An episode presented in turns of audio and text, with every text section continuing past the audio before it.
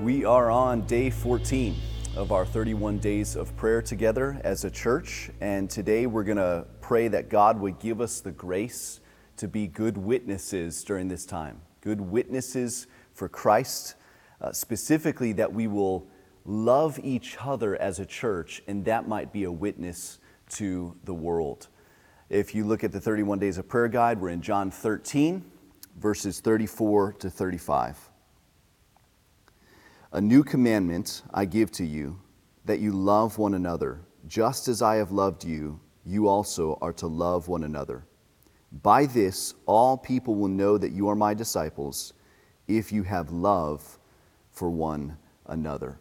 Now, this is a commandment that Jesus gives to his specific 12 disciples that certainly has application to all disciples of Christ, all followers of Christ. And the commandment is pretty simple and straightforward, isn't it? Love each other. That's his point. And that's the main point. Love one another. But isn't it interesting that he calls this commandment a new commandment? A new commandment I give you love one another. Why would he do that? I mean, is it actually new? Have we not heard before Jesus gave this in John chapter 13 of plenty of places in the Bible before this on the importance of loving fellow man? How is this new? It was all the way back at the beginning uh, when the law was given. Leviticus chapter 19, verse 18 states it very clearly love your neighbor as yourself. We know that verse. And that has been perpetuated and carried on all throughout the Old Testament and into the New Testament. So the command to love really is not new, is it?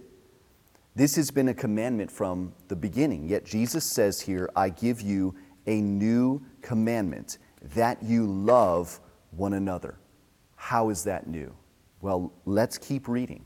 You see what he goes on to say. Verse 34 I give you a new commandment that you love one another just as I have loved you. You also are to love one another.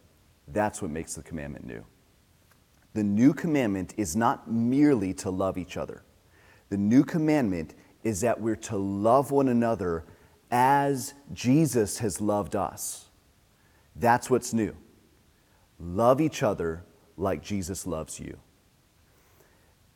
And we know how Jesus loved us, don't we? He loved us by accomplishing for us what we most needed. This is what makes it new. Jesus had not yet lived, he was living that perfect life in our place.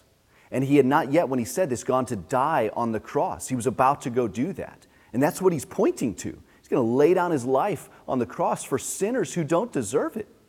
For people who deserve God's justice, he lovingly gives up his own life, not because he deserved to have his life taken away, not because he deserved to have the full weight of God the Father's wrath poured out on him. We deserved it, but he stood in our place. Why? Because he loves us. He loves us. And having died, he rose from the dead, conquering sin and death for us. The, this, what Jesus accomplished in his life, death, and resurrection was the greatest display of love the world has ever seen. And he says, You got to love each other like that. Now, wait a minute. Love one another as I have loved you. Is it possible for us to love each other like that? Well, in one sense, of course not. We cannot lay down our lives in order to accomplish salvation for other people. We don't have that ability. Jesus did. But in another sense, yes, of course, we can love each other like Christ loved us. He's referring to loving each other in a sacrificial kind of way, emulating his way of giving up himself for the sake of others. That's how we're to love. We're to love like him by, by being sacrificial towards one another. Now, how do we do that in a time where we're not only supposed to do this social distancing thing, but we really can't even, we're kind of being uh, uh, encouraged strongly to not even see one another. How, how do we do this? How do we, how do we love each other during this time? Well, it requires us to be creative, doesn't it? Frankly, for some of us, loving each other is hey, don't, don't see each other. You definitely don't, don't be in the same room together. That's love during this time. Uh, but there's other ways we can love each other, and I've heard many of you do it already. You're calling each other on the phone, you're writing letters to each other, you're texting one another, you're working through the church directory to pray for each other, you're praying with one another. There are ways that we can love each other during this time that we just need to get creative uh, in doing. So it is still vital that we love one another as a church like Christ has loved us, and that our love for one another is compelled by and, and we're motivated by and we're pushed by how much Jesus loved us and gave up for us. That compels us to then love one another. And it may require us then to inconvenience ourselves in some very unique, creative kind of ways during this time. And why must we do this? Because of verse 35. He says there, By this all people will know that you are my disciples, if you have love for one another. Now, I find verse 35 very fascinating. I, I would think it makes more sense to say, by this, all people will know that you're a follower of Jesus by the way that you love them. By this, you'll know, people will know you're a Christian by how much you love them. It's not what it says. By this, people will know you're a Christian, how well you love other Christians. Isn't that his point? By this, everyone will know you're my disciples by the way you love other disciples, by the way you love each other.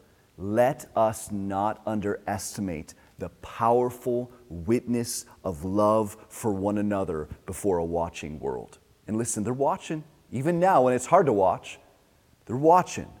We need to love each other during this time. So let's get creative.